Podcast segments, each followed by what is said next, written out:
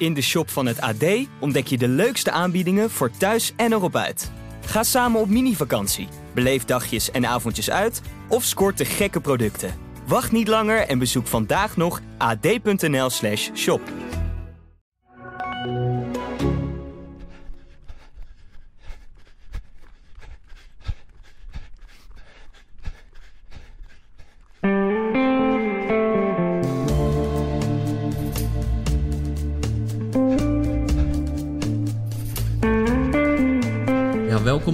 eerste aflevering van de Pacer in 2023. En het is meteen een speciale, want we komen microfoons tekort.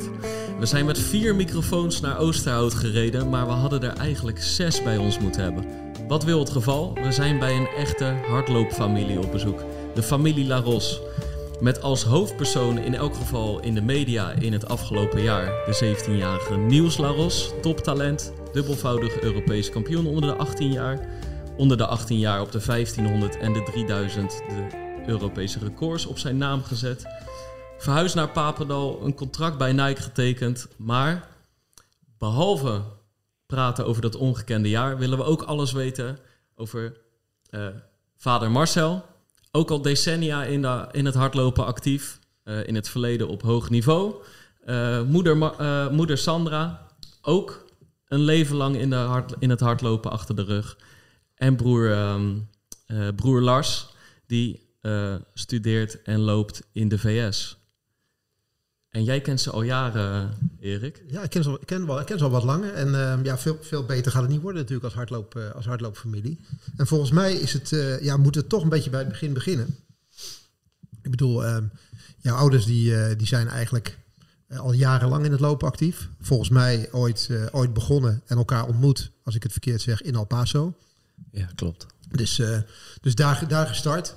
Ehm, echt al allebei met, met topsport bezig. Eh, Marcel op, eh, op, op hoog niveau eh ehm, stiepel. Jarenlang daar toonaangevend eigenlijk. De Olympische Spelen volgens mij, je moet het straks zelf maar vertellen, net niet gehaald. Ik zie hem zo zijn gezicht nog een beetje wegtrekken. Pijnlijk, pijnlijk dingetje. Eh, Sandra jarenlang nationale top, ehm, ook op de, op de baan. Dus ja, het kan bijna niet anders dat als de familie zich gaat uitbreiden, dat die familie heel snel moet, eh, moet worden. En dat, eh, ja, dat blijkt ook wel. En de vraag is eigenlijk een klein beetje, hoe is het zeg maar om in een familie op te groeien waar eigenlijk altijd alles in, eh, in hard om, rondom hardlopen gedraaid heeft? Ja, ik vond het wel leuk.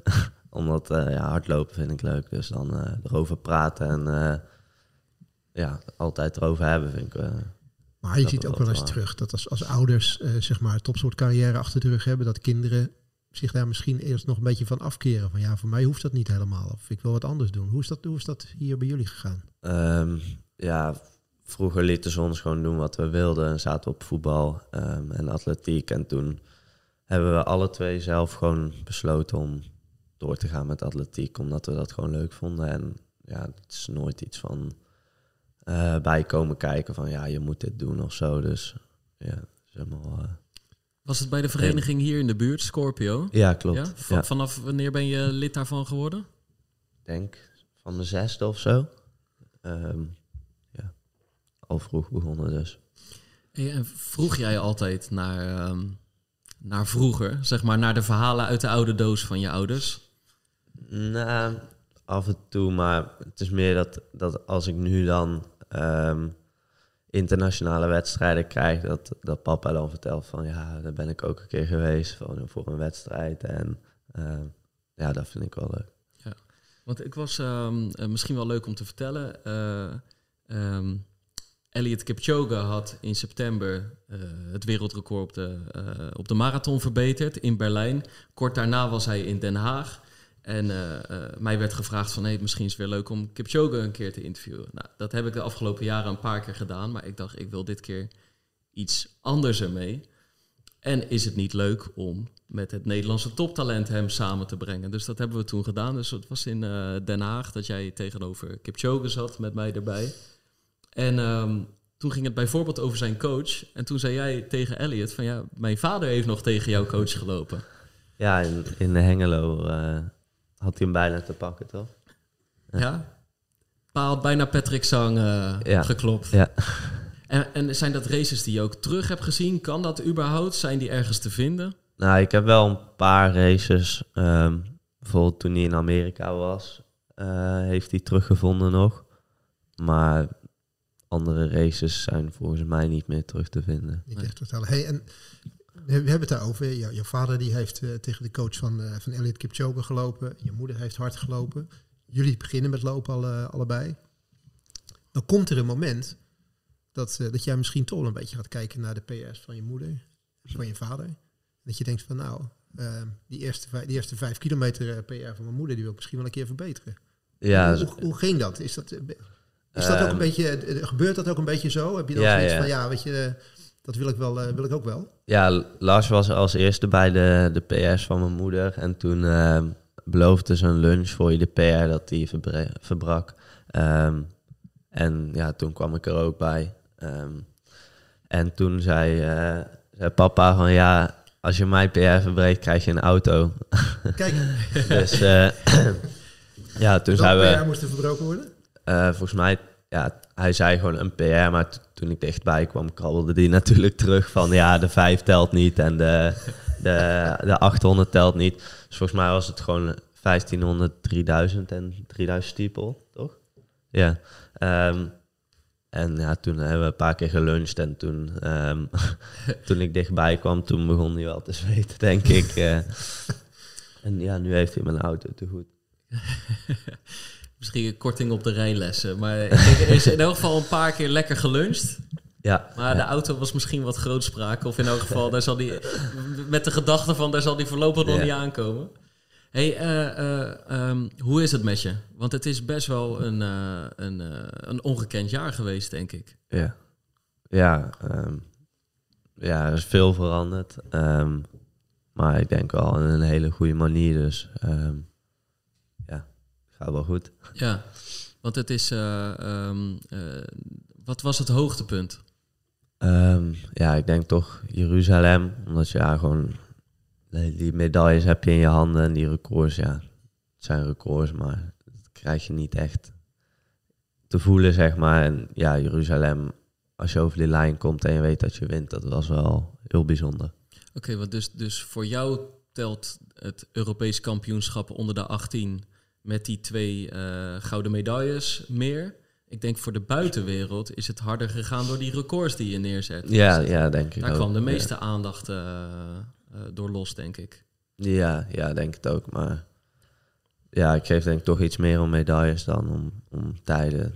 Natuurlijk heb je de tijden nodig om medailles te halen, maar ehm, ja, die medailles zijn toch iets tastbaars, zeg maar. Dat, Ja. Ja.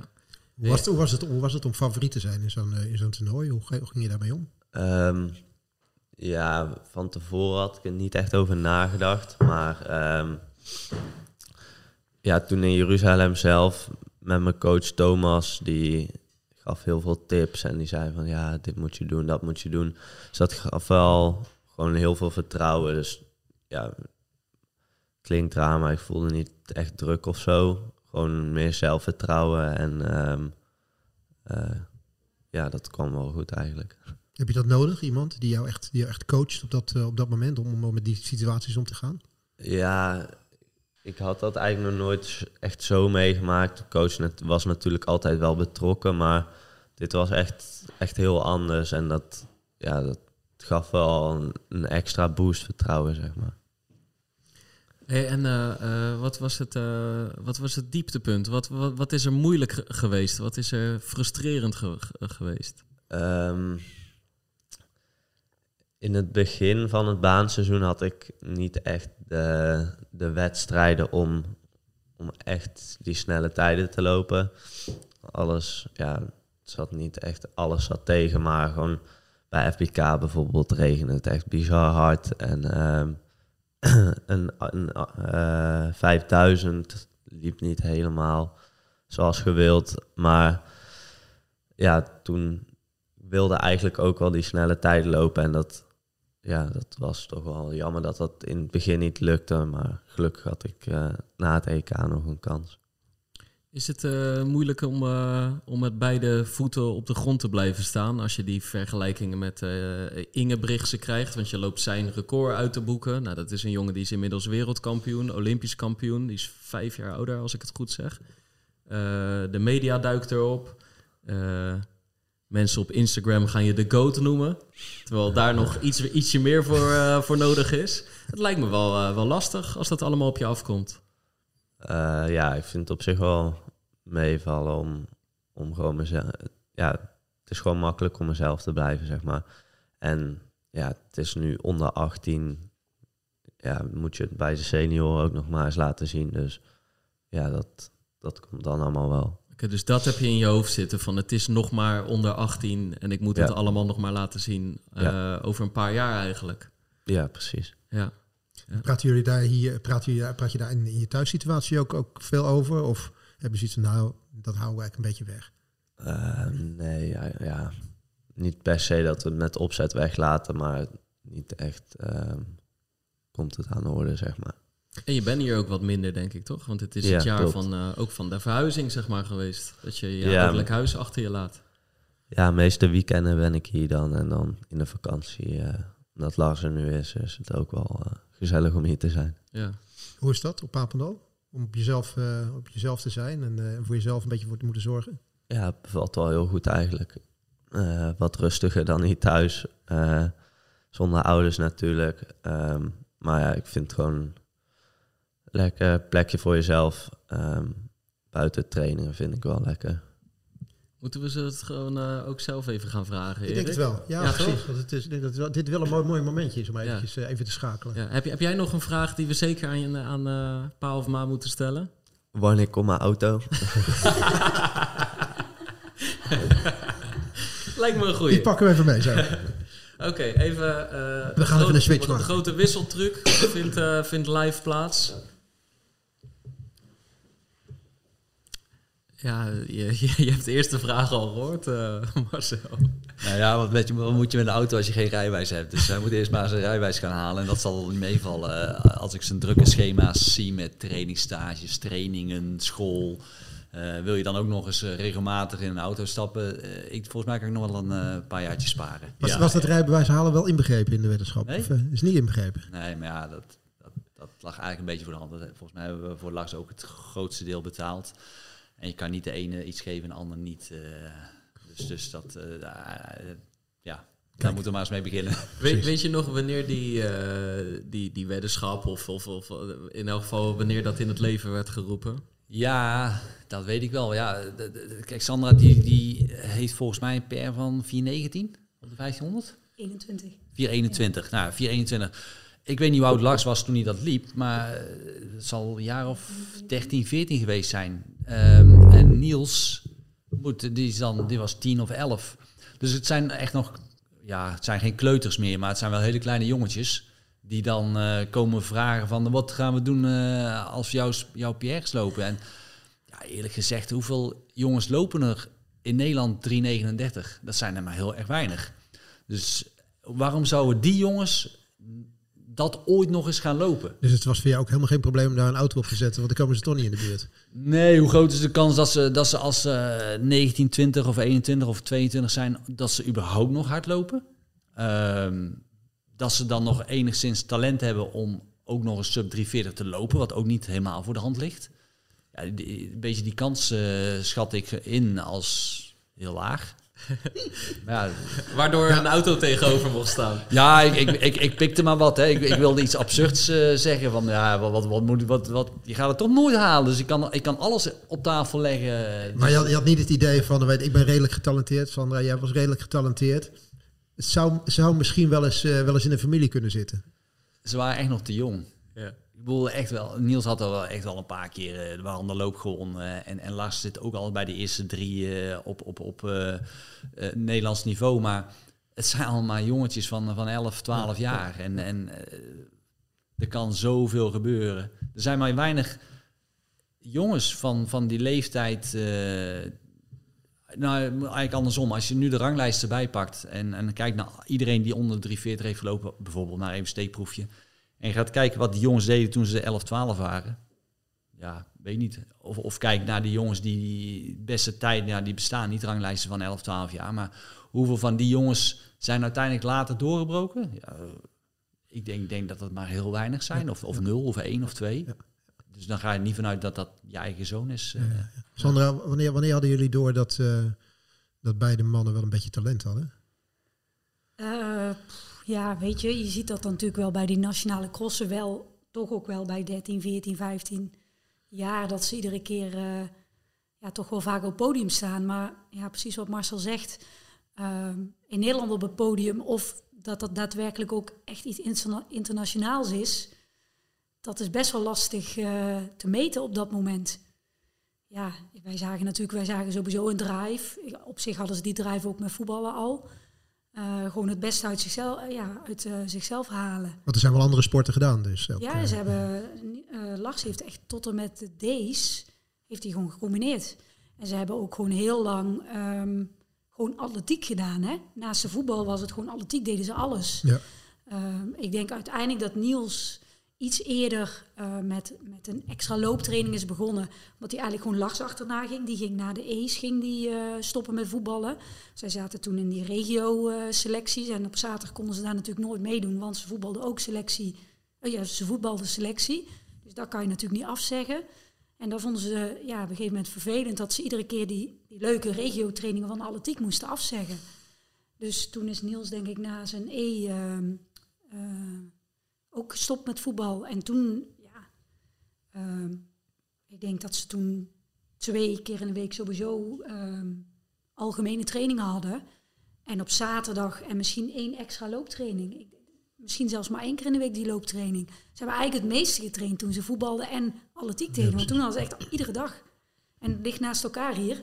Dus ik kon, toen ze, zeker toen ze klein waren, kon ik van, eh van TC-veld naar Scorpio handelen en terug. eh, periode dat we nog moesten rijden of brengen. Ja, nu, het is eh, hemelsbrede kilometer hier vandaan. Dus dat is eigenlijk wel ideaal dat het altijd hier zo heeft plaatsgevonden. Precies. Ja.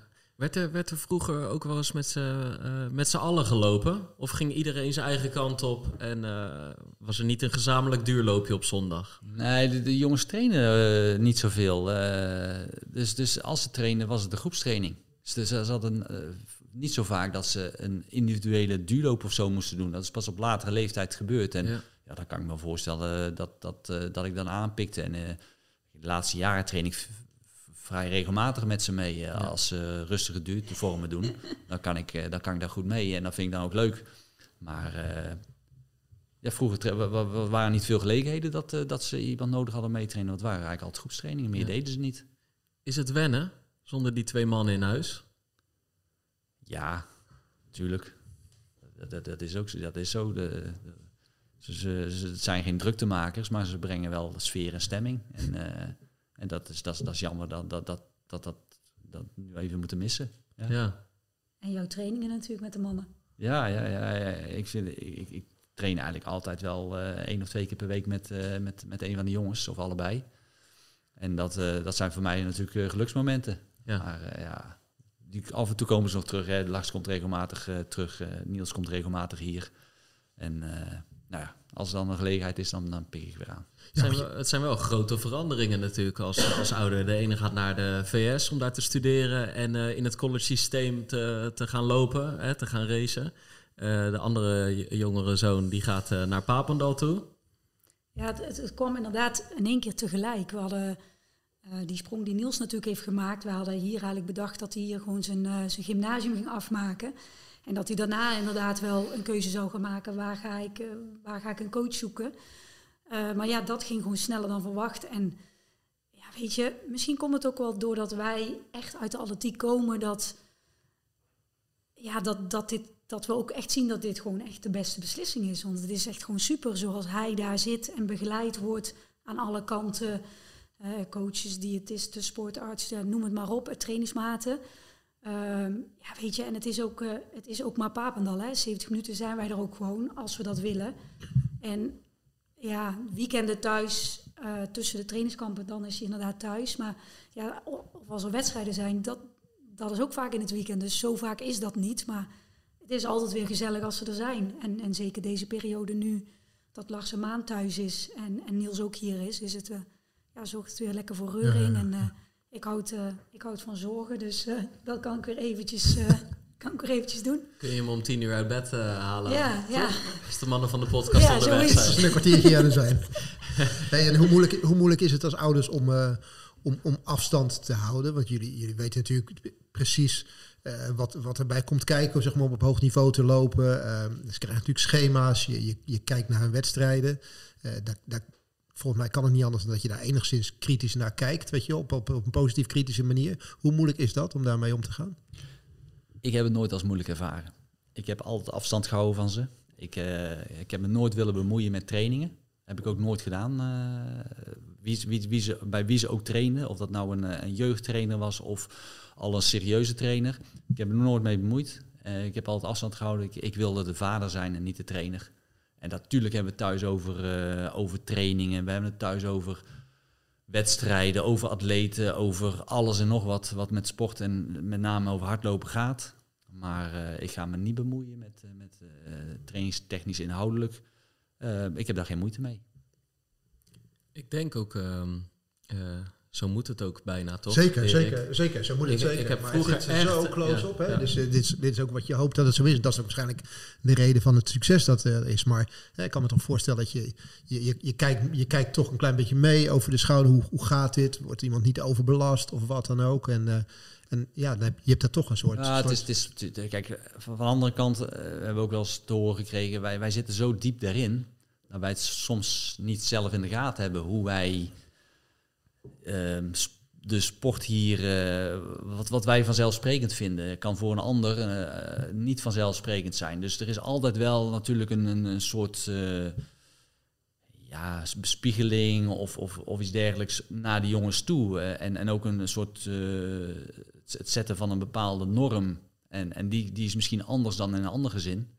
Maar daar ben ik me niet bewust van. Maar ik weet zeker dat ik onbewust wel signalen zal geven naar ze. Maar ja, dat spijt me dan. Maar ja, dat is, dat is dan eh, het ergste wat ze overkomt. Maar Ja, verder, eh, verder probeer ik gewoon een stapje naar achter te zetten. Zeg maar sportbeleving, topsportbeleving, ja, dat kennen jullie, dat zit, dat zit in jullie, dus dat geef je ook makkelijker mee. En dat ervaar je als vanzelfsprekender dan misschien mensen van de buitenwereld dat doen.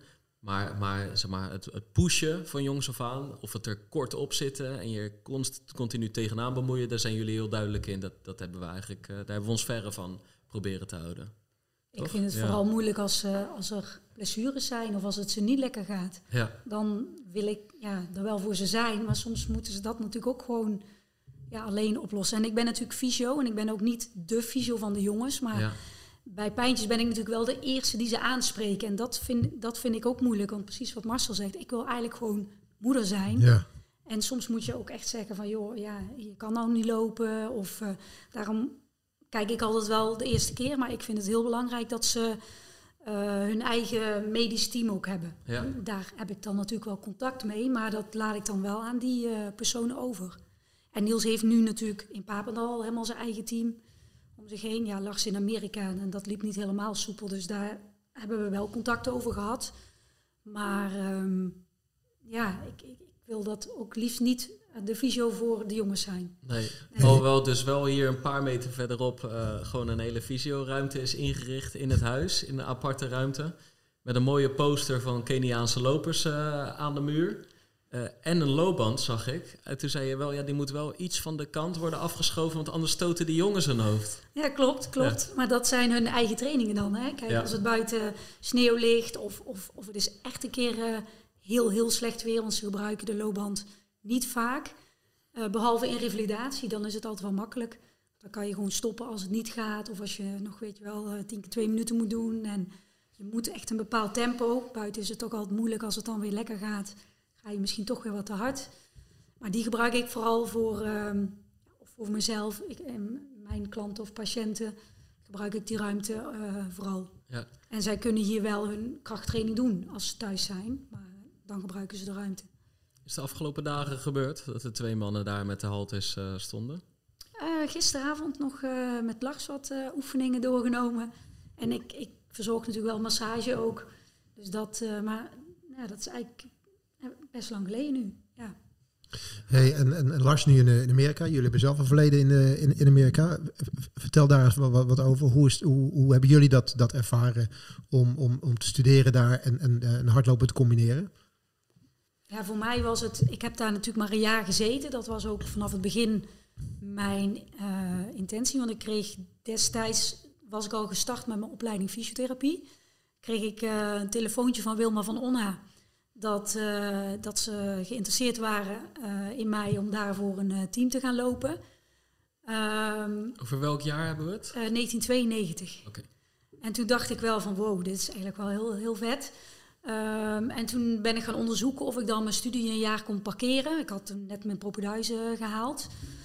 En natuurlijk moet je daar dan ook eh, vakken volgen in Amerika, maar dan die basisvakken zijn toch vaak van lager niveau. Dus dat, dat was een hele mooie combi om daar eh, lekker eh, in prachtig weer ehm, ja, mijn passie te kunnen, te kunnen uitvoeren. En ja, daar zijn, hebben Marcel en ik elkaar natuurlijk ontmoet. Dus 30 jaar geleden is het in Amerika onze relatie begonnen. En eh, het is eigenlijk wel heel leuk om dan nu te zien dat, eh, dat onze Lars 30 jaar later dezelfde stap maakt om, eh, om ook te gaan lopen Ja. voor, een, eh, voor een universiteit. En jij zat er al, Marcel, toch?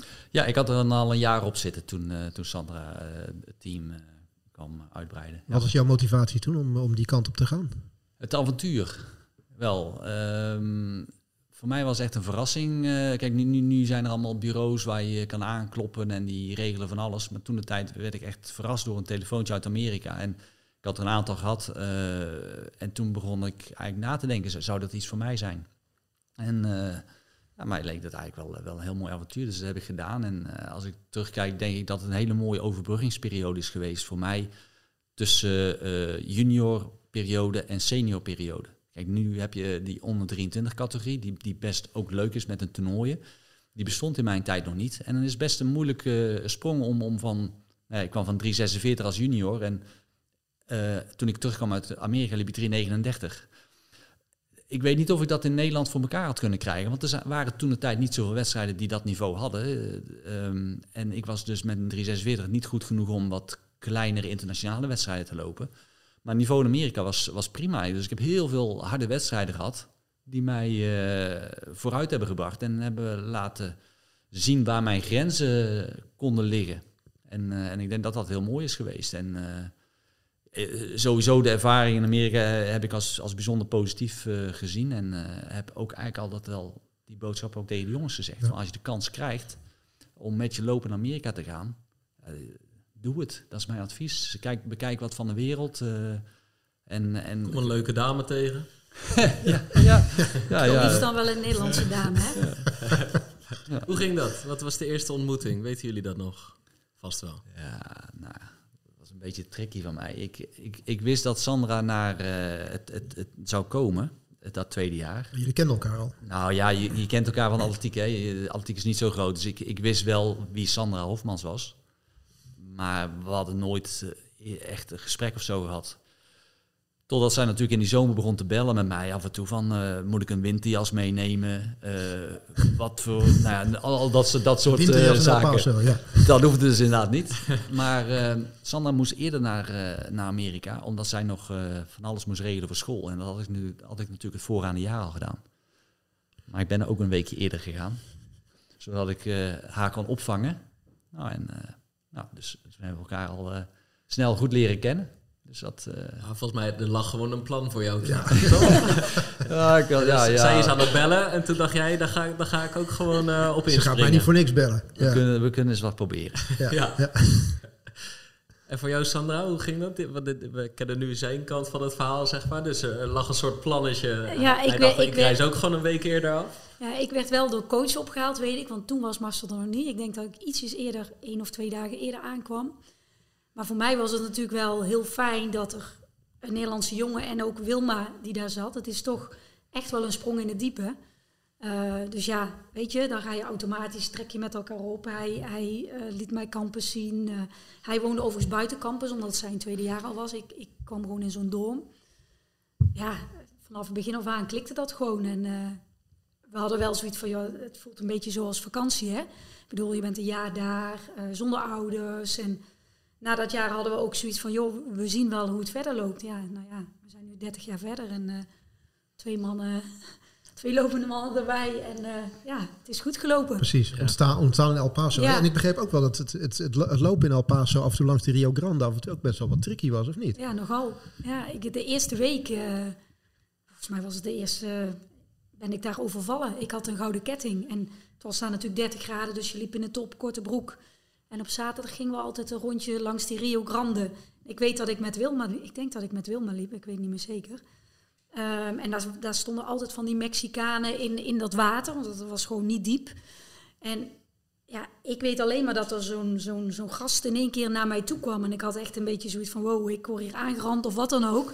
En voordat ik wist wat er gebeurde, stond hij al te zwaaien met mijn ketting eh, bijna aan de andere kant van het, eh, van het water. Ja, want in die Ja. periode dat jullie er zaten, toen, eh toen vierden de Mexicaanse, Mexicaanse drugskartels, die vierden wel Ja. hoogtij in die periode, Daarna toch? zijn er heel veel... Juarez en noem maar op. Ja. Ja, Ja, gisteren eh, is er een eh, grote gevangenisopstand geweest. Of eergisteren In gevangenis Heb waar, eh, waar 14 doden zijn gevallen. Eh, en dat was in Juarez. En dat is, dat is de grensplaats die, die eigenlijk aan de andere kant van de Rio Grande ligt ten opzichte van El Paso. Jullie trainingsplek. Ja, dus er is in, in, in 30 jaar is het, eh, is het niet veel verbeterd. En het, het is wel heel slecht geweest net nadat wij eh, terug waren. Ja. Dus eh, eind jaren 90 is echt heel erg geweest. Volgens mij de meest criminele stad van de wereld. Maar het is nog niet heel veel beter. Dus wij bleven eh, met name aan de, aan de kant van El Paso hoor, in Amerika. En daar was het, eh, was best wel veilig, ja, als je de grens maar niet opzoekt. Hey, en jouw, eh, Marcel, jouw, jouw, jouw stiepelcarrière, is, is die ook daar een beetje begonnen al? Of is het daar echt nog gewoon 1500 geweest? En, en heb je op een gegeven moment gedacht van, ik, ik moet ergens, ergens gaan schakelen? En, eh, Mijn stiepelcarrière is eigenlijk begonnen als junior. Want ik ben toen vanwege de, de opzet van de clubcompetitie... werd ik een beetje naar voren geschoven als junior bij AV Sprint. Ik zat in, bij Breda om, om eh, die stiepel te lopen eh, op de competitie. Ehm, en dat pakte, dat pakte goed uit, waardoor ik me toen ook kwalificeerde voor de wereldjeugdkampioenschappen. Zeg maar de onder 20 eh, eh, WK. Ehm, en daar werd ik toen elfde bij op, op dat toernooi. Dus dat, dat was een goede start. Maar ik, ik vond het nog te vroeg om, om door te gaan op die stiepel. Dus ik heb me vervolgens een aantal jaren helemaal gefocust op die 1500. En dat waren mijn Amerika-jaren. Ik heb in, eh, denk in Amerika maar één keer een stiepel gelopen. Eh dat stelde niet zo heel veel voor. Maar toen ik terugkwam, eh, ja, dan ga je wel denken, ja, 339 is, is, is dat nou mijn, mijn, springplank naar, naar de wereld als topatleet? Ik had veel wedstrijden gelopen en ik wist dat ik nog wel wat seconden eraf kon halen. Maar ik ging daar geen 335 mee lopen. nee, want volgens mij zat in die tijd ook James Vanoy daar. Ja. Noorse stiepelloper. Mijn kamergenoot toen. Ja, ja. ja. Ja. Dus was dat een van de mensen die jou stimuleerde om dat weer, weer op te pakken? Want Ja, misschien ook wel. eh, bedoel, hij, hij, hij, hij was mijn kamergenoot en hij was de stiepelman bij, eh, bij de universiteit, terwijl ik altijd de mijler eh, was. Ehm, nee, ik, ik, ik wist dat ik een, aardige stiepel in de benen had. Ehm, en, en omdat die 1500 wel een beetje, eh, denk ik dat ik begrensd was in mijn, eh, in mijn capaciteiten. Eh, ben ik eh, vervolgens eens gaan proberen van wat, wat kan ik nu nog op een stiepel. Hè? Ik, heb, ik heb veel gewerkt, ik ben wat ouder, ben wat sterker dan eh, in mijn juniorjaren. Wat kan ik daarop? En, en toen is het heel snel gegaan, want to- toen, toen liep ik al, al heel dicht tegen die Europese limieten aan voor, voor Europese kampioenschappen en wereldkampioenschappen. En dat had ik bij de 1500, zat ik natuurlijk veel verder vanaf. Dus ja, dan, dan ga je ook de schakeling maken. Ja, wat wil ik als, als, als atleet? Eh, wil ik toch naar toernooien toe? Dat, dat, dat is eigenlijk een beetje de eerste stap die je maakt. En eh, ja, toen, toen, toen ben je, ga je iets anders trainen en eh, trek je wat meer hordes bij en eh, wat meer techniek. En eh, ja, dan, eh, dan was het eigenlijk al heel snel duidelijk dat de, dat de stiepel wel mij, eh, mij heel erg goed lag. En ging je naar die grote toernooien toe? Ja, Ja. ja, ja eigenlijk eh, vanaf eh, van 94 eh, tot eh, ja, eh, viertal jaar of vijftal jaar achter elkaar dat ik eh, wel steeds heel dicht bij de limieten zat. Hè. Dus het was nooit zo. Niels die, die, die, eh, die liep intussen afgelopen jaar liep hij eigenlijk al in de winter eh, in, in een solo-wedstrijdje ruim onder de limiet voor een toernooi. Maar ik heb altijd wel moeten worstelen met die, met die limieten. Eh, maar ik, ik, het, het lukt me steeds eh, wel. Bijna altijd. Ja, bijna altijd. Ja, Ja, we willen het er toch even over hebben. Hoe, hoe ging dat toen? Want je kwam echt, echt bizar weinig tekort. Ja, dat, dat, dat, dat ach, ja ik, ik heb het intussen wel eh, een plekje gegeven. Even maar voor de duidelijkheid, het gaat over de limiet voor de Olympische Spelen. Voor, hè? Ja, was 1996. Ehm, ik had een goede winter gedraaid. Ehm, en ehm, ik wist ook dat ik niet de beste stiepelloper van Europa was. Dus het was voor mij altijd wel een, een, een challenge om een goede wedstrijd te vinden. Ja, wat beter dan eh, Hengelo. De thuiswedstrijd eh, kom je als Nederlander toch wat makkelijker in de wedstrijd eh, voor. Vroeger in het jaar, waardoor de echte toppers nog niet die vorm hebben onder acht minuten te lopen. Want dat, dat werd regelmatig gedaan in, eh, in mijn tijd. Ehm, dus met, met goed gemoed gepland om in, in, in Hengelo te pieken in mei. Maar ja, die dag was het storm, eh 12 graden en alleen maar bakken met regen. Maar daar kan je niks meer mee doen op dat moment. Dus ik ben, er, ik ben ervoor gegaan. Ehm, maar ik stierf iets te vroeg, denk ik. Ehm, en ik was met de laatste waterbak ging ik nog samen met Patrick Sang over. Eh, maar die ziet er niet goed uit. Ik heb daar foto's van, dan zit ik al heel scheef. Ja. Ja, en de laatste kan ik me volgens mij nauwelijks nog herinneren. Maar ik heb eh, ook wel de laatste balk nog wel, eh, ben ik overheen gekomen. Ja, en dan kom je over de finish en, en dan, dan hoor je verschillende geluiden. Ik dacht dat ik het niet gehaald had. Eh, mensen gaven aan, ja, je hebt het net wel. Maar uiteindelijk was het dus eh 800ste van een eh, seconde te traag. Waar de limiet 822 was, liep ik 822.08. En ook toen waren ze al heel streng op de limieten. Ja, ze waren streng op de limieten. En, en ach, ja, het, goed, de, de, de speelde toen. eh, ik, ik ging natuurlijk vragen of ze mij eh, eh, een, een eh, vrijstelling wilden geven. Eh, maar eh, er waren nog twee andere gevallen in de Nederlandse atletiek. Die bij het NOC gingen aanvragen of ze ook eh, buiten de limiet om eh, toch, toch mee konden. En dat, was, dat, dat maakte Kees niet, natuurlijk niet zo sterk. Als ik de enige was geweest met de 800ste, dan eh, wie weet wat het NOC had gedaan. Ik, ik denk niks. Maar eh, kom je met, met gelijk met drie gevallen in alleen nog maar de atletiek. Hè, en dan heb je het hele Olympische, al, al die andere sporten nog niet eens meegenomen. Waar, daar zullen ook wel weer wat, eh, wat uitzonderingen zijn geweest. Dus eigenlijk was de kans niet heel. En ik, ik raakte geblesseerd na, niet zo lang na ehm, Hengelo. Dus ik had ook eh, eigenlijk eh, geen, geen eh, opvolgplan. Ik, ik moest me heel erg forceren in mijn revalidatie om überhaupt nog een poging te kunnen doen voor de sluitingsdatum. Ja, en dat, dat, dat, liep, dat liep niet. Maar hoe vaak heb jij gedacht, 800ste? Ja, ontelbaar denk ik. En, en, en af en toe heb ik het nog wel. Ja. Kijk, als, als nu... eh, nu hebben we het thuis natuurlijk ook wel eens over de Olympische Spelen. eh, droom. eh, en, en, en langzaamaan meer een realistische droom. Net zoals het voor mij een droom was die realistisch was. Want ik had er kunnen zijn. Ehm, dan denk je af en toe nog wel eens, ja, dat toch wel bijzonder geweest. Als ik daar was geweest. Kijk je dan, kijk je dan terug op zo'n race, ondanks dat de omstandigheden heel slecht waren, dat je het idee hebt van, ik heb het nog ergens laten liggen? Nee. Nee. Je hebt gewoon het maximale eruit gehaald op dat moment. 100% Anders, ik had het nooit anders aangepakt dan Die wedstrijd had ik geen honderdste harder kunnen lopen. Ja, ik, ik, ik, ik werd in die wedstrijd derde. En eh, ik kon niet eens naar het podium. Dus er is een podiumceremonie geweest en daar heb ik niet op gestaan. Terwijl je derde in Hengelo voor mij... zo een van de hoogtepunten van mijn, eh, Ja. van mijn carrière geweest. Maar omdat je ergens in een foetushouding met duizeligheid... eh, Ja, Ja? bij de medische staf eh, onder behandeling was. Ja. ja, zo diep was ik gegaan. niet alleen de spelen gemist, maar ook de podiumceremonie. Ja, ja. heb je hem toen flink moeten troosten, Sandra? Of moeten steunen? Ja, vooral moeten steunen, denk ik. Ja, weet je, ik, ik, ik had hem dat natuurlijk eh, als geen ander eh, ontzettend gegund. Ik bedoel, eigenlijk is de wedstrijd op zich niks anders dan een WK. Die heeft hij twee keer gelopen. Maar ja, iedereen weet dat een Olympische Spelen qua, qua entourage toch net even wat anders is. Ehm, en ik denk ook als je dat wel meepikt, dat ook alles anders was gelopen. Ook, ook, dat gebeurt ook eens in je hoofd, hè. En, en dat vind ik wel het moeilijkste, denk ik. Dat er eigenlijk twee keer in Marcel's carrière wel, eh, dat was de limiet, maar een jaar later miste die, eh, doordat hij de laatste balk eh, aantikte en over de kop ging, miste die Nederlands record van Hans Koeleman destijds.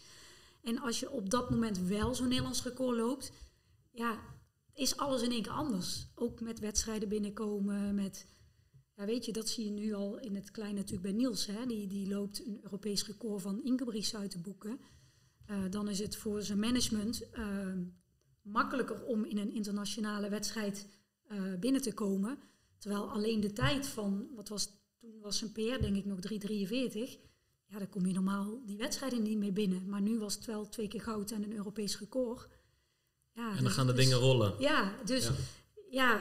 maar van de andere kant, ja, we hebben gewoon, Marcel denk ik dat hij dat ook beaamt, ontzettend toffe jaren gehad in die, eh, in die topsportperiode. en ehm, als je terugkijkt, zitten er waarschijnlijk meer downs dan ups. En toch zeg ik, voor de volle 100%, ja, 200% waard geweest. Wat we er allemaal ingestopt hebben en voor terug hebben gekregen. Ook aan levenservaring, doorzettingsvermogen, eh, ja, omgaan met tegenslagen. Je zei intussen heb ik het plekje gegeven. Volgens mij is er ook iets met een voicemail. Of, eh, wel- ik weet niet meer hoe het zit, dus leg het vooral zelf uit. Ja, to- to- toen de tijd had je nog zo'n echt zo'n zo'n apparaatje naast je telefoon eh, staan. Wat dan een, een voicemail, eh, kon, een boodschap kon inspringen met zo'n cassettebandje. Dus eh, toen had ik inderdaad eh, in eerste instantie ingesproken van... ehm, ik ben op limietjacht. En, eh, maar toen dat eh, misging zeg maar, met die 800's heb ik, eh, had ik een boodschap van... eh, u heeft de 800ste van een seconde om uw eh, boodschap in te spreken. En die is er nog lang op blijven staan. ja, die is lang op blijven staan. Want het, eh, ja, het- uiteindelijk heb, heb ik er niets meer beters mee, eh, mee kunnen doen. Nee. Nee. Hey, inderdaad, al die ervaringen. Waarschijnlijk, kijk, los van dat je je niet eh, eh, te geforceerd wil bemoeien met die carrière, loopcarrières van, je, van, van beide zoons. Het is toch, hier kun je wat mee natuurlijk, toch? Omdat jullie het allebei zelf ook doorlopen hebben. Omdat jullie weten hoe het was om vaak te trainen, om, om, om te gaan met teleurstellingen, om wel de aandacht te krijgen, om überhaupt al eh, te hebben ervaren hoe het voelt om te leven een beetje in dienst van het hardlopen. Het is wel eh, eh, bijzonder toch dat dat van, van vader op zoon gaat en van moeder op zoon. En dat, dat die twee nu eigenlijk hetzelfde aan het doen zijn. Ja, het is, is, is, prachtig voor ons om, om dit zo te zien. Eh, het, is, het is een sport waar wij eh, van houden en eh, waar we altijd met plezier hebben gedaan en nog steeds doen. En, en nu kan je dat nog helemaal van dichtbij bekijken door, door de prestaties van die jongens. En, en al die wedstrijden weer, weer bezoeken. Daar begon het ook mee. Hè. Je gaat weer naar, een, naar al die, die, die crossjes, omdat die jongens daar lopen. En, en nu, heeft het, nu krijgt het langzaamaan een ander niveau. en, en het is gewoon heel mooi om, om, om, ze te volgen. En ja, we zullen ze af en toe best wel wat, wat handgrepen hebben gegeven, maar eh, ze zoeken hun eigen weg daar ook daarin. Eh, de wereld is ook wat dat betreft veel veranderd. Eh, We hadden geen hele andere manier van, van, van die wedstrijden, al die, die, die, zelfs tot nu toe met de wedstrijden in Utrecht, de Utrecht meetings en in Wageningen die meetings. Het zijn allemaal prachtige wedstrijden, heel dat circuit in België. Ze hebben best wel veel keuzes. Dus, en dat hadden we, had ik niet in onze tijd. Dat was waren wat, wat minder aanbod aan wedstrijden, denk ik. Dus eh, we kunnen een hoop vertellen, maar eh, we leven in een nieuwe tijd en, eh, en, en zij ontwikkelen zichzelf. Eh, en daar leren wij ook heel veel van, hoe, de, hoe, de, hoe het nu allemaal eh, gaat. Moeten we het niet eens gaan hebben over die nieuwe tijd dan? Ja, zeker. zeker. Alleen Hoe dat voor- zo ervaren wordt. Voor we daar, eh, daarna naar die twee gaan, wil ik ook nog heel even hier ge- gewoon aan deze twee vragen. Hoe is het om hier in Oosterhout te lopen? Want dan vragen we het ook zo aan, aan hen. Want volgens mij is het hartstikke mooi lopen hier. Ja, prachtig. Ja, nee, dat is, dat is een, echt een luxe hier. We hebben een aantal bossen eh, op, echt op loopafstand. Dus de, de kortste route naar het bos is iets meer dan een kilometer. Dan zit ik al in een bos. Dat is luxe. Dat is lekker, hè? Ja, onverhard lopen. We hebben, we Kennen hier stadsjongens niet. Ja, geen stoplichten. Eh, we hebben ook polders, dus dat vind ik altijd fijn in het voorjaar. Hè. Dan begint die eerste zon weer te komen, die, die je dan voelt. En dan wil je niet in het bos zitten in de schaduw. Dus dan kan je de polder in en dan heb je van die open wegen waar weinig verkeer is. Waar je mooie rondjes kan lopen. Ehm, ja, er zijn verschillende bossen hier in de, in de buurt, of in, richting Dorst, richting Breda. Ehm, en eh, ja, ik vind het fantastisch. Ik, ik probeer zo min mogelijk eh, dezelfde routes te lopen. En ondanks dat ik toch nog ja, een keer of vijf, zes keer in de week loop en, en aardig wat kilometers maak, eh, kom, ik, eh, kom ik niet vaak op dubbele stukken. En dat vind ik, eh, dat vind ik absoluut een luxe hier. En hoe is dat voor jou, Sandra? Want ik, ik, eh, ik hoor je nog, Marcel nog heel gepassioneerd over het lopen praten. Ja, ik weet dat, dat jij dat ook heel graag wil, Ja, maar dat je af en toe fysiek een beetje wordt tegengehouden. Ja, ik, eh, ik ben blij. ik probeer drie, vier keer in de week te lopen, maar de afstanden die Mars loopt, dat lukt mij sowieso niet. En ik heb gewoon heel veel last van blessures inderdaad. Ik zou heel graag best nog wel eens een keer ergens een halve marathon in het buitenland, gewoon voor de leuk eh, naartoe werken en niet per se om nou kei en keihard te lopen, maar gewoon wel zo'n heel traject weer te doen. En dat, dat, ja, dat doe ik gewoon niet, omdat het gewoon bijna altijd gewoon ergens wel weer misgaat. Dus ik ben eigenlijk vooral, eh, als ik terugkijk naar afgelopen jaar, ben, ik periodes best veel aan het lopen geweest, maar ben eigenlijk altijd aan het revalideren. dus dan zit ik weer op mijn 10 keer 2 minuten, 5 keer 3 minuten. En ja, nu zit ik wel weer op eh 30, 35 kilometer in ver, de genoeg, week. eh, ver genoeg om de bos gelijk weer te kunnen halen. In Ja, geval. ja Dat ik zit gewoon wel in het bos en ehm, ik, geniet, ja, ik geniet ook nog steeds ontzettend van het lopen.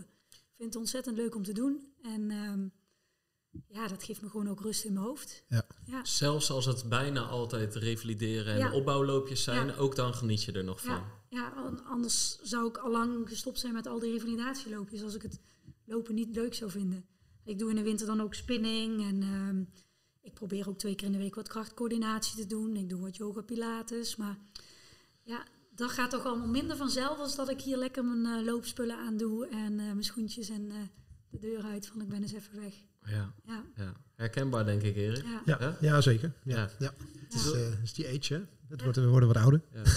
Zullen we door naar weer een grote wissel? Ja, vind ik een goeie. Ja. Gaat allemaal live, hè? Niet voor te onderbreken, toch? Kijk, want eh, eh, Papendal is leuk, Jeruzalem is leuk, eh, North Carolina is leuk. Maar hoe leuk is lopen in Oosterhout, eh, mannen? Eh, ja, ik vind het heel leuk. Eh, zoals mijn pa net al zei, het, is, het bos is hartstikke dichtbij. De baan is ook twee kilometer, wat voor ons ideaal is. Er is een, een lang fietspad eh, langs het kanaal, wat 10, 15 kilometer rechtdoor gaat, waar je ideaal je tempo's kan doen. Eh, ja, alles waar je maar om kan vragen, denk ik. Ja. Kennen, ze, kennen jullie eh, kennen ze een beetje in jouw straat onderhand? Die twee lange jongens die hier eh, Nee hoor. door de straat heen gaat? Nee, nog denk niet? ik niet. Nee, nog niet? nee. Ja, de laatste tijd natuurlijk niet meer zoveel gezien hier, maar eh, misschien daarvoor in het, in het oude huis. Maar eh, ja, de afgelopen half jaar hebben Niels en ik hier denk ik niet heel veel gelopen. Nee. Hey Lars, voor jou was het inderdaad, was jij denk je ook naar North Carolina gegaan? Eh, als je niet al die verhalen van je ouders kende. En, en ook, ook de mooie kant ervan, van hey, daar doe je echt veel levenservaring op. Het is één grote avontuur. Was je het sowieso gaan doen, denk je? Of heeft dat wel geholpen? Vind ik lastig om te zeggen, omdat ze mij wel natuurlijk op het idee hebben gebracht. Ehm, dus ik denk dat dat wel de, de, de eerste reden was waarom ik ernaar ging kijken.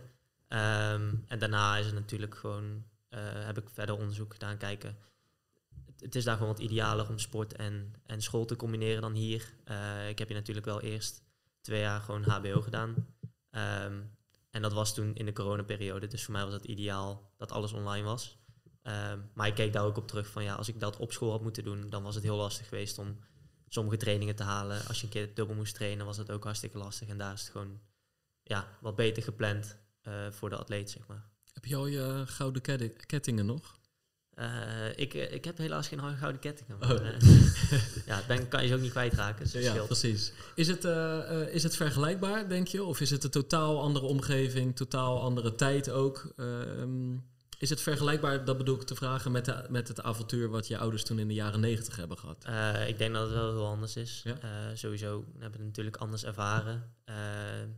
Het is ook een totaal andere plek in Amerika. Ik denk dat het toch wel een paar uur vliegen is naar El Paso vanaf eh, North Ehm, omgeving zal ook wat anders zijn. Ik denk dat het daar sowieso was het daar wat warmer. Ehm, ik denk waar ik zit is het over het algemeen iets warmer dan, dan hier in Nederland. Eh, maar wel gewoon een beboste omgeving. En eh, ja, ik denk dat dat wel een groot verschil is. Je loopt vooral in de bossen. Eh, ja, over het algemeen wel. Er is eh, een bos waar het crossparcours is van onze universiteit, is denk ik 500 meter van de baan af. Daar lopen we veel duurlopen. En we hebben op vier of vijf kilometer afstand is er een groot bos met een paar voetbalvelden waar we vaak tempo's doen. Ehm, en op elke zondag gaan we naar een eh trailrondje waar we een duurloop doen. Dus ja, het meeste lopen wel in het bos, ja. En hoe moeilijk is het en hoe, eh, hoe fijn vind je het om daar zo competitief te moeten lopen? Om jezelf iedere keer in dat, in dat team te lopen? Eh, nou ja, het motiveert sowieso al om in een, in een team te lopen. Kijk, hardlopen is natuurlijk een individuele sport. En dat vind ik zeker ook fijn. Daarom heb ik ook deels voor de sport gekozen. Maar vooral bij de crossen heb je toch meer een teamgevoel. Eh, omdat je als team moet kwalificeren voor, ehm, voor nationals. Eh, en dat brengt toch wel iets wat je lang niet gehad hebt. Ik heb natuurlijk gevoetbald. Eh, daar zit je in een team. En dat is heel anders dan voor jezelf lopen. Ehm, maar ik denk dat het wel een goede afwisseling is. Ik heb daar natuurlijk nog geen indoor of outdoor seizoen gehad. Dat is meer individueel, omdat iedereen natuurlijk andere afstanden loopt en je moet jezelf individueel kwalificeren voor nationals. Ehm, maar voor de cross moet je dat toch met z'n allen doen. Het is wel bijzonder hoe iedereen daar elkaar motiveert tijdens wedstrijden, tijdens trainingen. Eh, ja, dat is wel gewoon een hele mooie ervaring. Ja, en hoe, is, hoe is het niveau? Sch- Schrik je daarvan? Dat in één keer zoveel jongens van jouw leeftijd allemaal op dat, eh, op dat niveau kunnen Eh, lopen? ja, zeker in het, in het team zit ik, ja, ik zou zeggen in ieder geval wel top 10. En dat wisselt dan welke ligt aan welke afstand ik loop. Maar het was vooral even wennen bij die eerste crossen. Want ja, als je hier Warande loopt, eh, in mijn laatste jaar Warande loop, wat dan de grootste cross in Nederland is, ja, daar loop je dan top 10. Dan denk je wel dat je nog wat voorstelt. Eh, en dan loop je daar een cross met 500 man en dan word je 150ste of zo. Ja, denk je, precies. wat ben je aan het doen? En dan loop je ook je eerste drie kilometer voor je gevoel bijna all out. En dan, dan loop je gewoon 200ste, 300ste. Dan denk je, ja, zo goed ben ik nou ook weer niet. Dan, dan blijkt alles relatief. Ja, precies. En dan word je even Ja. op je plek gezet. Ja. En is dat, is dat ergens tof? Omdat je denkt van, holy shit, zo hoog is het niveau blijkbaar. En dan voel je de drang om te verbeteren. Of denk je, goh, ik dacht dat ik verder was.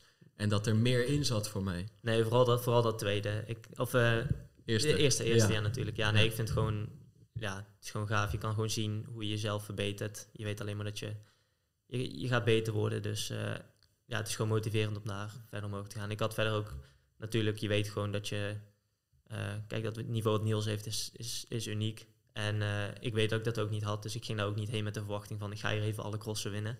Eh, dus ik wist wel ongeveer waar ik zat, maar het is wel... eh, ja, een stuk anders dan hier in Nederland. Want hier ga je niet zomaar 150 worden bij een cross.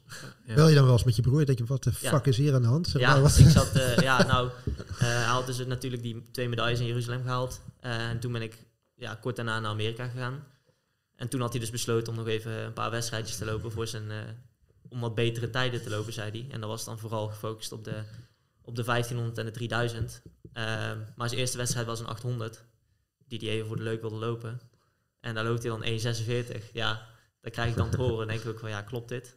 dus echt gelijk bellen en denk ik van, ja, dat was echt bizar om dat daar mee te krijgen, zeg maar. Aan de ene kant baal ik dan van, ja, daar had ik echt wel bij willen zijn. Want het is echt bijzonder wat hij doet. Eh, maar hij moet natuurlijk gewoon zijn ding doen. Het is gewoon echt gaaf dat hij, hij die tijden wegzet. Ja, maar mijn- mijn vraag was ook een klein beetje van, bel je eens met je broer toen je die eerste cross daar had gelopen en, en deel je dan die ervaring van, jeetje, ik uh, ben aan de cross top 10, ik eh, loop hier eventjes, dan word ik even 150ste. Hoe, eh, Eh, ja, ik heb dat al even laten weten hoor, dat, dat, dat ik daar eh, niet heel hoog ben geëindigd. Maar eh, ja, ik bedoel, eh, daar kunnen we goed over praten. En eh, ja, dat helpt denk ik ook gewoon met het proces om jezelf ja, beter te maken. Om hebben, jullie, hebben jullie elkaar vaak gestimuleerd? Eh, jonge, eh, jongere periode. Jij bent eigenlijk de, de oudere van de, van, van, van de twee. Hoe is dat, eh, hoe is dat een, een, beetje, een beetje ontstaan? Hebben jullie lange tijd gelijk niveau gehad? Hoe, nou ja, ik weet natuurlijk niet wat mijn invloed is op, op Niels. Ik weet alleen wat zijn invloed is geweest op mij. Ehm, en natuurlijk, als je zeg maar, toen hij 10 was en ik 13, dan ben ik beter omdat ik gewoon ouder ben. Ik ben groter, ik verder uitgegroeid, dus dan is het logisch dat je wat harder loopt. En op een gegeven moment kwam Niels al steeds dichterbij. En in het begin, als je dan nog wat jonger bent, is dat niet, eh, niet altijd leuk. Dan is het van, hey, verlies je nou van je jongere broertje? ja, dat, is ook niet, dat wil je niet altijd horen. Uh, maar ik denk dat ik de meeste wedstrijden wel gewoon uh, toen nog voor Niels zat. Um, de eerste wedstrijd dat, dat Niels echt doorbrak, volgens mij, was een uh, 3000 in Utrecht. Volgens mij was het in 2020. Um, dat was het jaar waar ik een beetje in mijn achterhoofd had om het EK 120 te halen. Uh, wat uiteindelijk waar ik ver af zat hoor. Maar uh, ik denk van nou, als het, als het allemaal klikt, dan moet ik een kans hebben. Die limiet was 28 volgens mij. En Niels wilde toen voor het EK 118 gaan. 832 uh, was de limiet. En dat was bij Niels een stuk realistischer, maar nog steeds wel. Nou, daar moet hij wel voor doorlopen, want zijn was toen ook nou, net onder de 9 volgens mij. Um, en Niels en ik komen allebei in de eerste serie in die, in die U-track, net als laatste erbij. Dus we wisten, nou, we lopen ergens achteraan. Uh, daar beginnen wij ook. En uh, ik blijf daar lopen en hij schuift op. en ik zie hem steeds verder opschuiven. Ik denk, wat is die nou weer aan het doen? En op een gegeven moment ga ik de laatste ronde en, en ik zie Niels al 150 meter verder oplopen. Ik denk, wat is die aan het doen, joh? En die, die, die loopt daar 8,17. Of 8,18, wat liep je? Ja, 8,17. Ja, en die loopt daar gewoon de limiet voor het EK 120, terwijl die 16 was. Zij, dat hadden we niet afgesproken. Uh, ik denk van, wat is dit nou weer? Maar op dat, dat was het moment waarop ik dacht van, ja, dit is, dit is gewoon iets bijzonders wat die jongen doet. Want dit is, ja, die, die liep daar gewoon allemaal leeftijdsgenoten weg. En ook de senioren. Ja, dat, is, dat was wel bijzonder. Hoe zou je jullie band uh, beschrijven, Niels? Ja, wel hecht, denk ik. Um, voordat hij naar Amerika was, trainden we eigenlijk iedere dag gewoon samen. Zelfde coach, zelfde programma. Dus uh, ja, dat ging wel goed. En buiten, de, buiten het lopen doen we ook gewoon dingen samen. Dus eh, Hoe vaak spreken jullie elkaar? Denk wel minimaal een keer in de week, twee keer, drie keer in de week, zoiets. Appen, facetimen, of hoe gaat dat dan? Als, als jullie niet op dezelfde plek in de wereld eh, zitten? Eh, ja, appen en facetimen. Ja. ja. Ben je daar al op een keer op bezoek geweest? Wil je dat? Eh, ja, we, we hebben hem toen afgezet. Ehm, toen we daar op vakantie gingen, toen zijn we daar een dag geweest, geloof ik. Nu ben ik aan het kijken of ik... In maart ga ik naar Flagstaff op stage, dus misschien dat ik dan een paar dagen van tevoren nog langs kan ja. komen. En jullie volgen elkaar denk ik op de voet, toch? Ja, tuurlijk. Ja. Voor jou zitten denk ik een paar bijzondere trainingskampen ook aan te, aan te komen. Ja, klopt. Flagstaff en wat nog meer? Ehm, ja, misschien nog Kenia over twee weken. Maar dat hangt een beetje af van, eh, van hoe de opbouw gaat. Ehm, maar ja, sowieso Flagstaff dan in, in maart, april. Dat is wel ja, ja, bijzonder natuurlijk. Want je hebt het over die opbouw, hè? Je, bent, je komt terug van, een, eh, van Vijver, van de, Ja. van de ziekte van Vijver. Hoe gaat het daar nu mee? Ja, buiten het lopen merk ik er niks meer van. Alleen eh, met lopen heb ik gewoon een hoge hartslag. Ehm, en totdat die weer een beetje teruggaat naar normaal, moet ik gewoon rustig blijven lopen en geduld hebben. Precies, dan kan je gelijk je school nog een beetje inhalen. Dan. Ja. Ook niet onbelangrijk. Want eh, wat studeer jij in, eh, in de VS? Ik studeer exercise science. Oké. Eh, maar het is wel een stuk anders dan hier in Nederland, hoor. Want Ja? eh, je moet daar gewoon elk semester je vakken bij elkaar kiezen. En je hebt dan eh, een paar kernvakken die daadwerkelijk toepassen, toepasselijk zijn op je studie. Eh, maar ja, je hebt ook gewoon vakken die er totaal niks mee te maken hebben. Je krijgt daar geschiedenisvakken, een vreemde taal, wat normaal hier helemaal niet nodig is bij een HBO of een universiteit. Ehm, en het niveau ligt ook vooral het eerste jaar wat lager. Ehm, ik heb ook wiskundevakken gehad dat je gewoon hier, dat je normaal de middelbare school krijgt. Hm. Eh, dus ja, op zich is het in het begin niet heel erg, omdat je natuurlijk gewoon vooral je tijd kan besteden aan, eh, aan hardlopen. Ehm, maar natuurlijk worden die vakken met, de met het semester wel wat lastiger. Is het eh, lastig om, om eh, school erbij te blijven doen als je eigenlijk zo erg beide met hardlopen bezig bent? Ehm, nou ja, ik moet eerlijk zeggen dat het eerste semester dat ik daar zat, dat ik überhaupt niet heel veel voor school heb hoeven doen. Ehm, maar ik denk dat het wel, ehm, het werkt wel dat je daar in een team zit. Want iedereen is daar wel ook gewoon serieus bezig met zijn school. Er zijn, eh, ik denk een deel van het team vindt hardlopen belangrijk, maar er zit ook een heel groot deel van het team die daar gewoon eigenlijk voor een studie zit. Eh, en daarbij hardloopt, zodat ze misschien een scholarship krijgen. Ehm, maar meestal is het gewoon, eh, je hebt in de ochtend tot de middag heb je school, dan heb je even niks, dan trainen we. Dan ga je eten en dan is het meestal in de avond dat je gewoon huiswerk gaat maken. En dan zit er altijd wel een deel van het team zit ergens bij eh, in de in studieruimte of wat dan ook te studeren. En daar ga je meestal gewoon heen. Dus dan doe je altijd al wat. Dus ja, je wordt altijd wel gestimuleerd om in ieder geval gewoon je schoolwerk netjes af te maken. Ja. Ehm, en je moet natuurlijk ook gewoon goed genoeg staan eh, om voor het team te blijven lopen. Ja. Zijn je punten te laag, dan, dan kan je niet meer naar wedstrijden of niet meer meetrainen. Dus Dus wat dat betreft zit er eh, zeg maar een sportieve druk ook op je huiswerk. Je Eh, moet het ja, gewoon ja, doen, anders ja, mag je niet. precies. Ja. Ja. Maar het gaat je vrij makkelijk af, als ik het zo hoor. Eh, nou ja, tot nu toe wel. Vooralsnog. Ja, we gaan zien hoe het volgend semester gaat, maar ik denk dat het wel goed moet komen. Je hebt in ieder geval genoeg tijd daar om, eh, om je schoolwerk af te maken. En, eh, ja, dat moet wel goed komen, denk ik. En voor jou nieuws? Ja, gaat wel redelijk. Doe mijn examen in twee jaar, dus ik heb de helft van de vakken. Eh, de eerste periode was wel druk omdat ik op Papendal kwam. En toen had ik meteen ehm, die twee internationale wedstrijden. En ja, toen kwam alles zeg maar met alle aandacht en zo was het wel lastig om wat aan school te doen. Maar nu hebben we een goed plan voor periode 2, dus dat, eh, dat komt wel goed. Wat is het plan? Eh, trainen en leren. Oké. Hoe, moeilijk, hoe, moeilijk, hoe moeilijk is het om die, om die balans te houden? Want ik kan me voorstellen, je, je, je bent enorm gestimuleerd eh, met, met het lopen. Je, wil- je wil daar wat in bereiken. Je weet dat daar waarschijnlijk een toekomst voor, voor je ligt. Maar tegelijkertijd wil je ook die studie wil je, wil je, wil je Ja. afmaken. Hoe, hoe, hoe moeilijk is dat om keuzes te maken soms? En om goed gefocust te blijven op niet alleen je sport, maar ook je, je studie? Op stages is het wel lastiger omdat je dan twee keer traint, tussendoor even slaapt. Dus dan heb je ja, weinig tijd en die moet je dan goed benutten, zeg maar. Dus dat is wel lastiger. Maar thuis ja, is het wel gewoon redelijk makkelijk, omdat je dan gewoon je gaat naar school, eh, daarna doe je gewoon je huiswerk en heb je gewoon ruim de tijd eh, na je trainingen, zeg maar. En dan ben je niet met het team, dus dan dat is ook geen, geen excuus om niet, eh, geen huiswerk te maken, zeg maar. Dus thuis, thuis is het wel een stuk makkelijker. En ben je ook zo gedisciplineerd als je erover praat? Misschien iets minder, maar ik, ik krijg wel gewoon mijn, mijn huiswerk af. eh, zeg maar, ja. Oké. Wat staat er het komende jaar op het programma voor jullie jongens? Qua wedstrijden, welke, welke zijn voorzichtig al met rood eh, omcirkeld? Ehm, nou ja, voor mij nog niet echt iets wat een bepaalde wedstrijd of zo. Ik ga het daar gewoon eerst ervaren. Het is natuurlijk mijn eerste indoor en outdoor season daar. Dus ehm, ik weet ook niet welke wedstrijden nou precies, eh, ja, waar we allemaal heen gaan, welke normaal zijn, welke belangrijk zijn. Eh, dus ik ga het daar gewoon lekker ervaren en kijken of ik goede tijden kan lopen. En ehm, waarschijnlijk ben ik dus al in mei of juni terug in Nederland. Dus misschien dat ik nog wat baanwedstrijden hiermee pak. Ja. Ehm, maar ja, ik ga gewoon daar genieten. Kijken hoe die wedstrijden zijn. Want het is natuurlijk een totaal andere ervaring dan hier. Eh, je ziet wat meer plekken en dan eh, gaan we wel zien waar het schip En strandt. wat is de afstand waar je zoveel bericht daar? Eh, het zal ergens tussen de 1500 en de 5 kilometer zijn, denk ik. Ik denk dat indoor vooral de mijl en de 3000 wordt. Eh outdoor zal het 1505 kilometer zijn. Voor jou een beetje dezelfde afstanden, denk ik toch? Ja, ja, denk het wel. Eh, we hebben nog geen plan gemaakt voor het outdoor seizoen. Behalve ehm het EK 120, daar moet gepikt worden. Wat zijn, wat, zijn je, wat zijn je belangrijkste doelen waarin je momenteel kunt, eh, kunt verbeteren? Zijn er, zijn er bijvoorbeeld fysieke doelen ook? Of eh, je, je, moet natuurlijk, jij moet natuurlijk veel verder, verder kijken dan, Ja. dan waar, je, waar je nu staat. Je hebt mooie prestaties gehaald, maar even gek gezegd, je bent er nog lang niet. Je bent nog lang Ja. niet daar waar je, waar, waar je moet zijn. Hoe, hebben jullie dat? Heb je een soort lange termijn planning dan?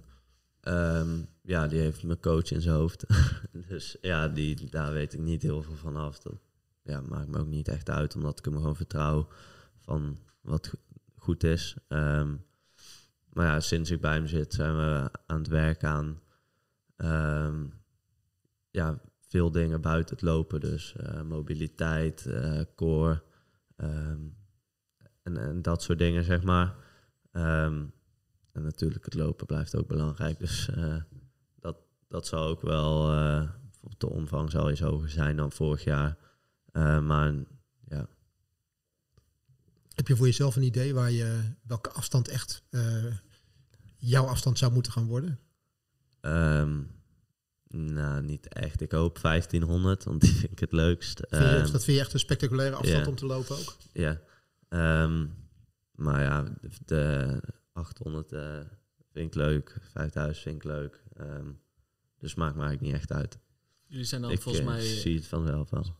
Ja, ja, ja, ja. Jullie zijn volgens mij wel redelijk dezelfde type lopers. Als jullie nou samen een, eh, een training mogen kiezen. Jullie rijden straks naar de baan in Scorpio. Wat gaan jullie met z'n tweeën doen? Eh, ja, dat is een goeie. Ehm, ja, Wie van de twee neemt het initiatief dan? Ehm, ook een goede vraag. Eh, ja, ik denk dat we er even samen voor moeten zitten. Ik ben altijd wel een fan van eh eh, kilometerherhalingen. Dus 10 tien keer een kilometer met ja, een minuut pauze of zo. Ehm, ik weet niet hoe Niels erover denkt. ja prima. Volgens mij zei je tegen Kipchoge ook toen... ik vind het wel leuk om gewoon een blokje ant. Dus eh, twee kilometer bijvoorbeeld. En dan gaan we daarna nog een paar keer 300 meter rammen. Ja. Toch? Ja, ja, vind ik wel leuk. Toen schoot hij in de lach, want toen dacht hij, ja, dat, dat vind ik ook mooi. Maar dat deed ik toen ik 5000 meter loper was. Dat doe ik nu als marathonloper, doe ik toch hem, eh, wat anders. Dan zal het eerder die kilometerherhalingen zijn. Maar jij houdt volgens mij ook echt nog wel, dat, dat, dat, dat hoort natuurlijk ook bij een 1500 meter loper. Echt wel die kortere, kortere baanafstandjes ook. Ja, ja, klopt. 400, 300 en zo. Ja, dat is wel, eh, vind ik wel leuk. Wat mij toen opviel, je zat tegen de, de grootste marathonloper aller tijden. Maar volgens mij is jouw focus eh, ligt echt nog op de baan. Je hebt dit najaar heb je af en toe ook op, eh, aan de weg geproefd. Jullie doen crosses natuurlijk. Maar als je volgens mij hier aan de, aan de eettafel zit, dan is het echt de baanatletiek. Of zie ik dat Ja. verkeerd? Ja, dus voor mij wel in ieder geval. Ik, nou ja, de weg vind ik leuk om een vijf kilometer te doen bijvoorbeeld. Maar ja, de baan is toch wel, zeg maar, in mijn hoofd eh, de, de, zeg maar, de centrum van, van atletiek. En voor jou?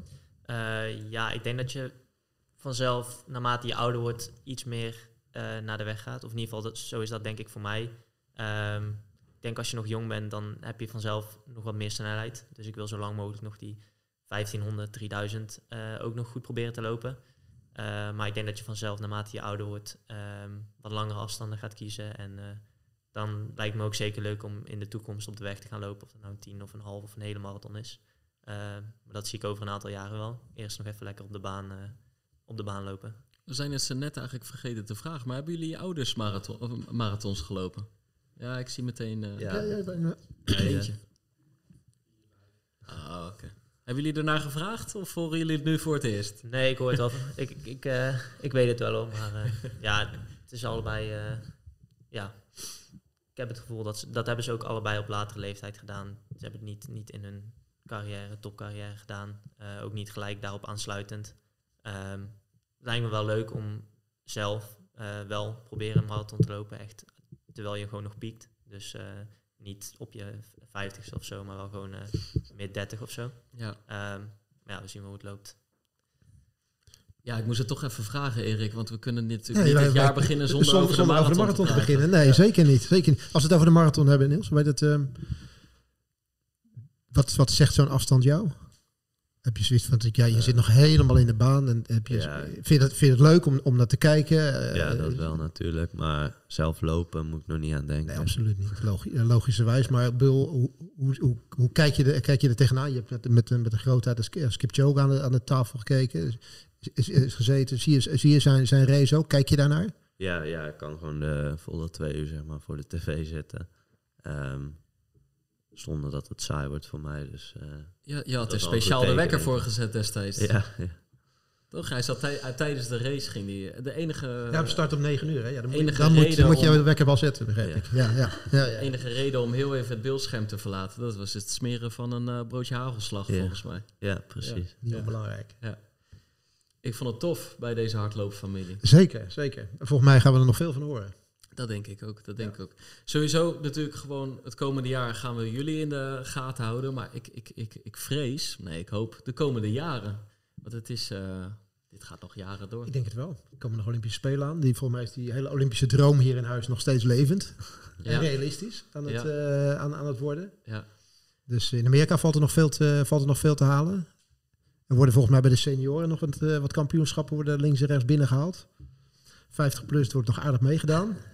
Dus het is niet zo dat de eh, ja, ja, zeker. Dus het is niet zo dat de medailleregen minder wordt. Volgens mij wordt er ook nog eh, wordt er op topniveau nog gemasseerd, zo links en rechts bij grote evenementen. Want de Kenianen hangen niet alleen aan de muur, maar worden volgens mij ook, eh, ook onder handen genomen nog. Dus het, het ademt nog steeds topsport hier. Ja, Dat zal nog wel een tijdje blijven duren, denk ik. ja, zeker. Mooie aftrap voor 2023. Ik, ik hoop het wel. Wij hebben ook mooie plannen, Erik, maar daarover nog helemaal Nee, niks. nee, nee, nee, daar blijven we over gesloten. hè. Net als, eh, net als de, de vaste gast Abdi. We geven niet alles. eh, We geven niet alles weg. prijs. Nee. Nee, zeker niet. Dus tot die tijd, blijf lopen, blijf luisteren en tot de volgende Pacer.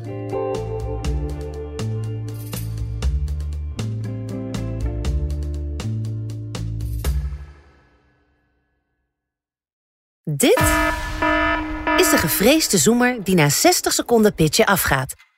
Lukt het startende ondernemers om binnen deze tijd hun businessidee uit te leggen aan een vakkundige jury? Welkom op de stip. Ben je er klaar voor om jouw pitch te gaan geven? As ready as can be, ja. Ik ben er klaar voor. Denk het wel. Ik, Fabienne de Vries, neem jou mee in Droomstart. Die klok maakt je wel zenuwachtig. Een unieke podcastserie van de ondernemer waarin we ambitieuze Nederlanders volgen bij het starten van hun eigen onderneming. Ik kan me niet voorstellen dat iemand hier komt, ik ben beter dan Google. Maar wat ik wel weet, is dat zij het niet doen. En jij bent erbij. Vanaf die eerste spannende pitch tot aan de meest cruciale momenten van hun weg naar succes. Ik heb nooit geleerd om te zeggen van, eh, oh, ik ben het waard. Volg Droomstart in je favoriete podcast-app en mis niets van dit unieke kijkje achter de schermen. Droomstart is een initiatief van de ondernemer en podcastbureau As We Speak. In de shop van het AD ontdek je de leukste aanbiedingen voor thuis en erop uit. Ga samen op mini-vakantie, beleef dagjes en avondjes uit of scoort de gekke producten. Wacht niet langer en bezoek vandaag nog ad.nl/shop.